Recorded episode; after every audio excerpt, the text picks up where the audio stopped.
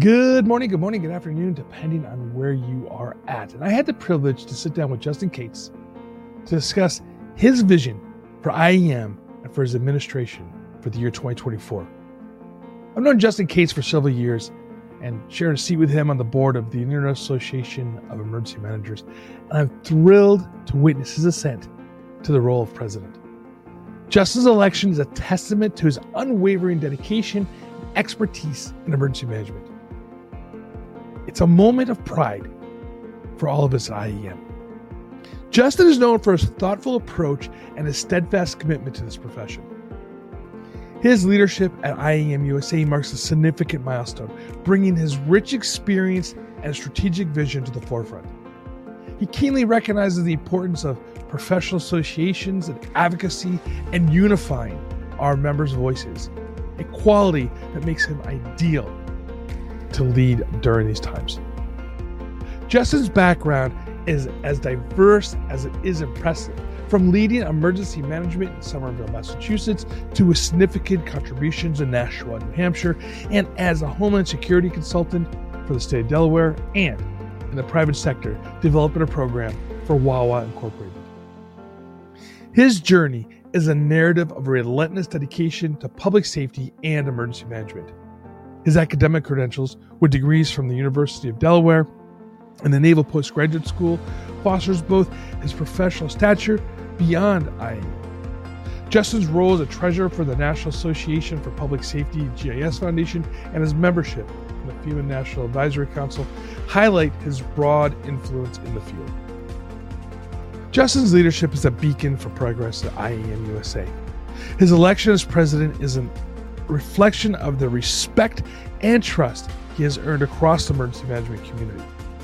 I'm excited and optimistic about the future of IAEM under his guidance.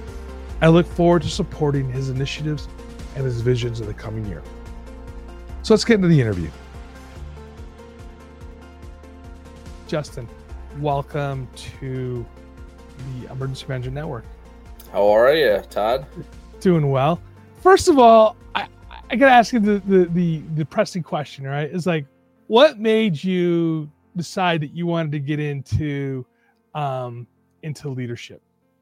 Well, this goes back a number of years where I sort of had a realization about the role of a professional association. My background goes back to when I was out of high school and started in emergency management, and I really struggled with this whole idea that I was not going to have the same opportunities as law enforcement or fire or military or a number of other professions that are out there when getting into an emergency management space. And to me, IAEM as a professional association, they're the ones to make that difference, to turn us from just a random group of people that help out during disasters to a profession that is actually seen as legitimate and important within organizations and jurisdictions.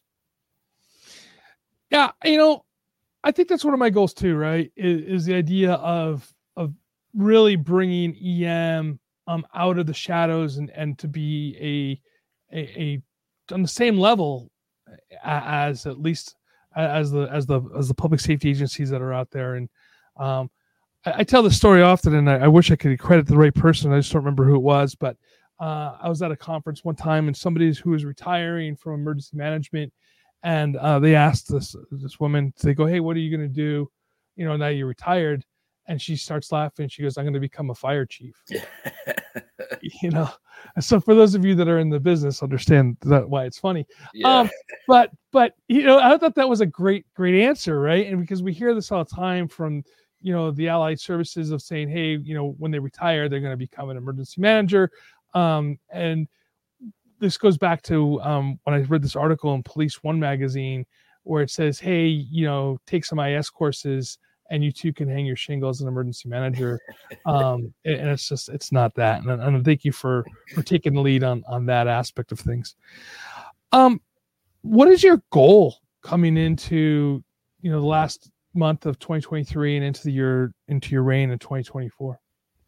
Well, I've highlighted three key areas that I want to work on over the next year. And you know, the first thing is I've told myself, geez, you know, I'm not going to be able to do all the things that I want to do. But if we establish a good team, and I think we do have that right now with Carrie coming behind me and Josh coming behind her, having a good runway so that we can implement many of these initiatives to enhance the profession and to really bolster IAEM's ability to support its members, I think we have a good shot. So the three big areas that I'm looking at are, number one, mentorship. I want to see us implement a robust mentorship program across the association to connect the emerging and aspiring emergency managers to the wealth of experience and knowledge that we have across the entire association membership. Number two is really looking at our representation. I know one of the challenges that we've encountered has been, you know, a lot of times not only is emergency management not at the table, but IAEM is not there at the table when there are these critical discussions and decisions made about emergency management as a whole. And so I want to ensure that not only do we have a seat at the table, but we have new and diverse members that are there, sitting there and helping us to represent our policy positions, our elevator pitch around what emergency management should be doing. And then the third is advocacy. I think the biggest piece that I've been passionate about over the last couple of years is to help tell the story of the emergency manager and try and entice more organizations, more jurisdictions to implement the emergency manager position with the right resources, the right stature within their organizational structure. And these are things that I think IAEM should be taking the lead on. And hopefully we can see some of these things move forward in the next year. You know, the old adage, if you're not at the table, you're the dinner. And I think that does apply to us here at Emergency Management, in the sense of going, hey, you know, they're making rules, regulations, and laws about emergency management without even consulting emergency management professionals, and I find that kind of infuriating a little bit. And I'm glad that, you know, one of your goals is to make sure that we're sitting at that table when those decisions are being made. What are those struggles going to look like then for you to get to the table? Well, you know, I want to start off by saying, you know, IAEM does have a strong advocacy component through our Government Affairs Committee. You know, so we do have, I think, good connections and influence on Capitol Hill. Mm-hmm. But as you know, Todd, it's more than just Capitol Hill. I mean, right. There are so many regulatory agencies that have things that are going on related to emergency management. We also have activities that are going on in each of the 50 states that are also, you know, things that emergency management should be paying attention to. And certainly IAEM is not going to be able to be there in the room for every one of those state conversations. So we need to be able to empower our members with the resources and technical assistance so that they can go out and do that kind of stuff on their own. So I think that's going to be one of the biggest challenges, is really figuring out how to scale something like this up beyond just the traditional task forces and committees that IAEM has been involved with in the past. But really, I think it's important for us, if you see an organization like IAFC or the National League of Cities there on an attendee list, IAEM should be there as well if it has something to do with emergency management. And it's going to become even more challenging over the next few years as this overall concept of resilience starts becoming more prominent in our space. And a lot of times the types of stakeholder organizations that are driving the discussion on resilience are not the same that we typically deal with on the emergency management side, but it does have really important impacts on the work that we do as emergency managers. So we need to be there at the table. Yeah, absolutely. And I want to talk about that for just a couple seconds here, just because I think it's important. Jessica Jensen has done some really great work on that area. And one of the things that frustrated her when she was doing her research, and Jessica and I had a long conversation about this, was when she put out the survey, emergency managers didn't participate at a high level. You know, we see some other academic papers that are being written today you know, one of my students who is writing a paper, should be publishing it here shortly, on incident management. No, I'm sorry.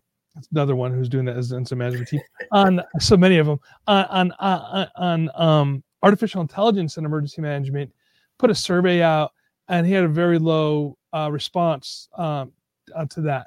And so I kind of want to challenge, you know, IAM members specifically, since, you know, this is who we're speaking to today, to when you see these surveys that are out, whether through the chat board or direct email to you, please participate in them, because it's going to really make a difference on how we can present to elected officials and how important emergency management truly is. But going back to Jessica's study, you're seeing resiliency officers, chief resiliency officers of the, you know, different cities being funded outside of the EM realm. Again, you know, that's the tough spot. And it's right. You know, we can talk to the federal government all we want to, but like, how do we talk to like the city of Los Angeles or you know, New York City or Washington, D.C. or, you know, those groups, those cities to really take emergency management seriously? Are we relying upon our regional presidents to do that? Or is it something more? It's probably going to be a couple of different approaches. I think, you know, from one angle, there is a national sort of led push towards this concept of resilience, really organizing the way that we deal with jurisdictional risk. And so, you know, there's a number of pieces of legislation that have been pushed through in the last couple of years, many of them not been successful, but to promote things like a chief resilience officer that's out of the White House. And, you know, one of the immediate things that comes to mind is, what relation does that have with FEMA and the FEMA administrator? Are there going to be conflicts, particularly with some of the mitigation and preparedness related activities that FEMA is responsible for? You know, how does the addition of a new role like that, along with all of the staff and funding resources and potential grant programs that come from something like that, how does that impact the existing relationships between the federal government, the state, and locals? You know, that's, I think, you know, one of the big concerns that I have. So at the national level, IAM needs to be involved in the conversations around those types of topics, whether they're things that are related to legislation, or if there are even internal reorganizations within FEMA, which is another area that has been going on in the last year or so, that IAM has been involved in those conversations. Now, when it comes to you know, the implementation of this resilience concept in cities and even at the state level, we're seeing this framework sort of become more prevalent. That is an area where I think the regional presidents, the state reps have an opportunity to help, you know, provide the perspective of emergency management, but also gather information that we may not be seeing at the national level and help us to compile that so we have sort of a national policy position on this. And I don't think that I have the answer as to what the best model is, but is the role of IAM USA president. My number one thing is to look at, you know, what are the things that are going to benefit emergency managers? That's our number one customer. And so we want to ensure that we're supporting them and ensuring that they're going to have the resources they need moving forward, regardless of whether resilience takes hold as a strong concept in their jurisdictions. Yeah, I agree with you there. And I definitely think it has to be a multi-pronged effort to when we look at what this means and how we have these conversations. And I want to, again, just push back to the membership a little bit. One of the things I say a lot to my region, and I know you said it during your speech on the last night of the conference, is this organization is nothing if it isn't for its members. What do you want to say to the members out there as far as getting involved with the organization and what that brings to them outside of just, you know, a conference every year and maybe an email or two? Yeah, that's a great point. And I'm glad that you You caught that specific phrase in my speech. You know, the one challenge, and I'm sure you've seen this as well, being a regional president, is that there's lots of good ideas that come out. You know, folks have good ideas about things that they want to see from the association, but they have to recognize that there's only a few of us in leadership, along with a selection of staff members that are helping to kind of drive the different activities that are going on in the association. And so it's really important for those folks that have great ideas about how we do the work of IAEM and help to professionalize emergency management, that they take those ideas and they figure out how they can contribute. And this is really important, is what can they do to help drive this forward? You know, the way that I look at leadership within this association is, my main goal is to try and remove roadblocks and get them out of the way for people so that they can take action and get things done. It's not really going to be useful, and it's probably not going to be effective at all if everything is being centralized through IAM headquarters to get done. So, for example, out in the regions or even out in the states, there's opportunities for folks to set up a networking event. Okay, great. How do we enable those folks who want to get together and talk about emergency management and network with their peers and perhaps even get more people to be part of our mission and our goal? How do we just get them so that they can organize it, figure out all the things that are needed logistically, and then take advantage of getting it done, rather than having to funnel it all through headquarters and then us to try and plan for something in some city across the country? It's not going to be possible. So my number one thing is how can we provide the support to the regional presidents? How can we provide support to the caucus chairs, the committee chairs, to just be able to get things done that help further the mission of IAEM and that are aligned with our strategic plan? As long as things are aligned with the strategic plan, I think that's going to be the way that we want to push those types of events forward. In my speech, I had mentioned, I want folks to think about, how they can, in the next year, do something related to their professional development, how they can further the development of emergency management within their organization. And then finally, how can they contribute something to the overall effort of professionalizing emergency management over the next year? And so I'm, here to provide whatever necessary support I can provide to help connect them with the right caucus or committee or regional president who can take their idea and turn it into reality. That's great. And I appreciate that and that effort, because I think sometimes people may want to get involved, but just don't know how to get involved. Mm-hmm. I think with the mentorship program and then with that call to action that you have today, people have at least a starting point. And like you said, start, if you're local, start with your regional presidents. And that's what we're here for, to be able to help you get involved as well. Absolutely. Let's talk about professionalizing the profession, as I like to say. And I've been asking this question for a while now: is how do we do this? And sometimes people take offense to that concept that we're not a profession, and that's not what we're saying here. At least I'm not. I'm speaking for you a little bit there, Justin. So correct me if I'm wrong. Mm-hmm. But I think what we're saying here is there are steps to make other people realize that we're a profession.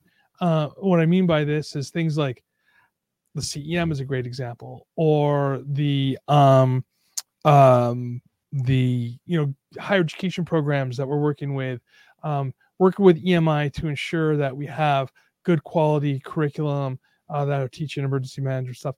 Working with your state training agencies to work with emergency management programming and making sure the curriculum as well. What other steps can we do to ensure that people coming into the field of emergency management are here because they want to be here? They're not being a collateral duty voluntold, right?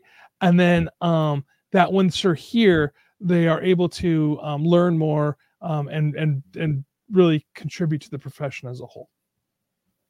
Yeah, I think this ties to one of the three goals that I had, which is advocacy. So, believe it or not, and I think this is probably one of the areas that I'm most embarrassed by, is we in IAEM really had a very fragmented advocacy effort. So there was pieces of advocacy that were located throughout the organization.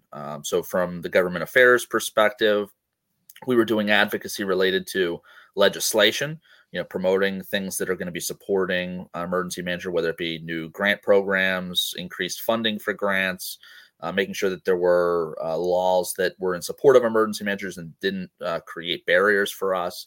So that was one area of advocacy we were working on. Training and education, they were also doing some advocacy around some of the things you had mentioned related to degree programs, core competencies, trying to help define the emergency management profession through the emergency management principles document that came out a number of years ago. So that was another area that came out. And then, each of the caucuses, the sector specific caucuses like healthcare, universities and colleges caucus, they were sort of doing their own advocacy for the role of emergency manager within their space, focused around that. And so it was sort of all over the place. And we want to see all of those efforts continue, but there was no single location within the organization that was looking at this from a strategic perspective and saying, all right, well, look, we've got a problem here when it comes to trying to sell the value of an emergency manager. And we've got all these different activities going on all over the place. So last year, we implemented an advocacy and awareness caucus with the real focus of saying, okay, what do we need to be able to do to sell our profession to the people who are ultimately hiring us? The chief executives, the county councils, the campus president, the healthcare executive. How do we sell the value of what we're doing? What we realized just through the initial research of where we stand on that type of initiative, we really didn't have anything good. I mean, there are studies out there that go back to the civil defense era about how many emergency managers you should have in your jurisdiction. There's, a report that the higher ed community did on the value of campus emergency managers that hasn't been updated for a number of years. It just was sort of like no real great coalesced strategy on how we're going to sell ourselves. So the caucus, the Advocacy and Awareness Caucus, had been working over the last year to really start putting together a framework for what are the areas that we think we can make change in to help sell the value of emergency managers and bring us up to that same level that we would see with public health and fire and law enforcement and public works and all those other areas that see pretty strong support from their constituents. So this year, we're looking at least focusing on one key area, which is to put together a hiring toolkit for jurisdictions and organizations. And this toolkit is something that will have information about recommended pay ranges, recommended sizes for organizations if you're creating a new emergency management position or team, some sample job descriptions for a generalist emergency management role. What are the knowledge, skills, abilities, certifications, things that are necessary for this? Again, none of this exists. It's sort of scattered all over the place, and a lot of it is very dated. So what we hope to do is to work with the higher education and research community to take evidence and convert that into practice and do that so that we've got a toolkit that we can get in the face of those decision makers who are hiring and creating those new emergency management positions, but also the HR professionals that are the ones that are typically tasked with crafting a job description. And we all know that there are so many circumstances where they go on Google, they search for emergency manager, they end up with something they found that's got things like, requirements for a hazmat technician certification. Right. Okay, well, that's not really necessary. So there's a lot of work to be done over the next year, but I do think that this advocacy mission does help with professionalization. As I mentioned before, one of my students working on AI and emergency management, and I know you spoke a little bit about it, not in the same context that my students talk about it, but in the idea that, maybe there's out there, there's some sort of, city manager or whatever is going, hey, I could just, shove in some information into a ChatGPT and come up with an emergency management plan. which I've played with that a little bit. And it comes up. The thing is sometimes that the ChatGPT lies, you know, or doesn't necessarily have all the, true, you know, but the idea here is if it's a checkbox, right? If they see emergency management as a checkbox, not a profession, right? You know, those that are in the collateral duty, how do we sell? I mean, like I feel like I'm going back on this a little bit, but how do we sell that? With that hiring toolkit that you're doing, how do we tell city managers and county managers, especially for say some small cities and small counties, that yeah, this is a person who you need to have in the room with you, even though it's only in some cases, as they take a look at it, as an insurance policy in case something goes wrong, right? You know, how do we do this? I mean, or maybe you don't have an answer. It's okay if you don't.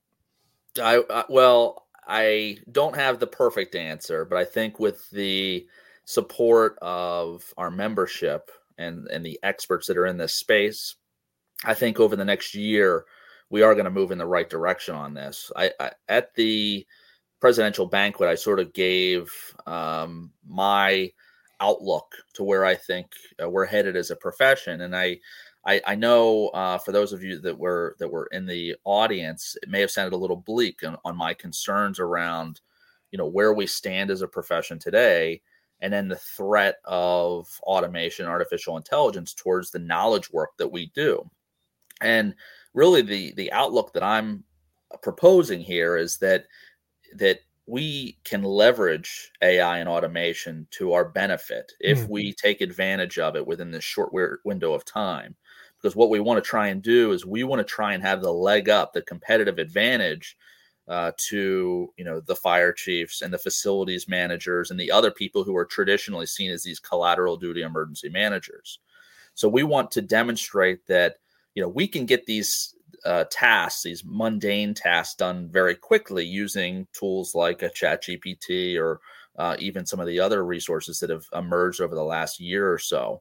But the benefit that we bring to the table is the trust and relationship building and the ability to deal with uncertain situations that most humans don't feel comfortable relying on a computer for. Right. And so I gave the example around, you know, aviation. This is a high-risk industry, and many that are involved in flying and aviation know the tremendous capabilities of autopilot.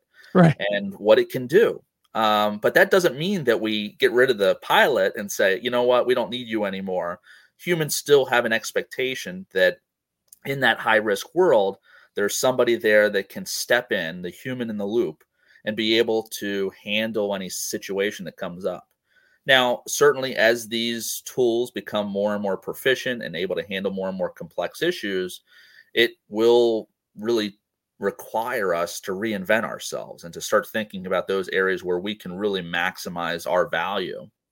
But if we stay on this trajectory where we're seen as the, you know, default grant writer in our jurisdictions, right, which I know many emergency managers seem to be thrown, you know, oh, write us a grant for this project. Well, I'll tell you, those are the types of things that ChatGPT and these automation and AI tools are really good at. Right. So we don't want to head down that trajectory at all. You know, I find it interesting you talking about the basically the VUCA world that we're living in today. And as we're recording this interview, you know, there's still information coming in regarding the bombing attack at the Rainbow Bridge on the Canadian side of the Rainbow Bridge, where, you know, I know that currently the FBI still is out on, they haven't come out with too much information. I'm sure that they're still working this case. Cases like this really show that we have to have the human person standing in there to be able to work these events. That having a collateral duty person, it's because it's not, in this case, today, the Buffalo International Airport is closed down. All the borders are closed. And it's the day before Thanksgiving. And, you know, an event like this can have some significant impact on your community. And having a person there that can make decisions and empathize with the people that are being impacted by it, it's critical to have someone, not an AI robot or somebody who is not really sure how the job works. So I think this kind of those events show that we are a critical aspect to public safety in general. I know we're getting here to the end. I'd like to give you some time to, again, talk to the emergency managers out there, but I want you to talk to about and to people who are disenchanted with IEM and feel that we're not hearing them or not listening or it's not for them. How do you bring them back to the fold or bring new people in?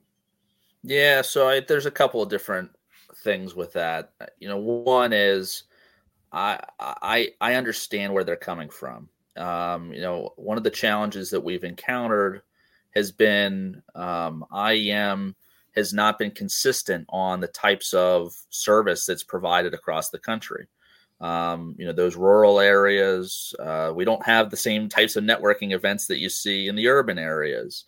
And so, you know, a lot of times the folks that have been really committed to the work and the mission of IEM have been those people who have been at the conference or have engaged in one of our certification programs, or, you know, they feel like they're connected to the association.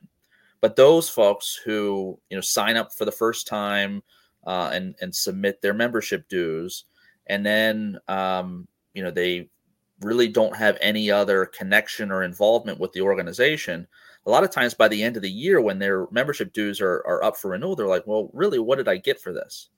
And so one of the things that we've been doing with the membership committee over the last year has been to look at what are the tangible benefits that come from being involved in IAEM? Things like the discounts on the conference registration, discounts on certification, you know, those types of things that I can easily look at and say, okay, by getting involved in IAEM, here are the returns on my investment.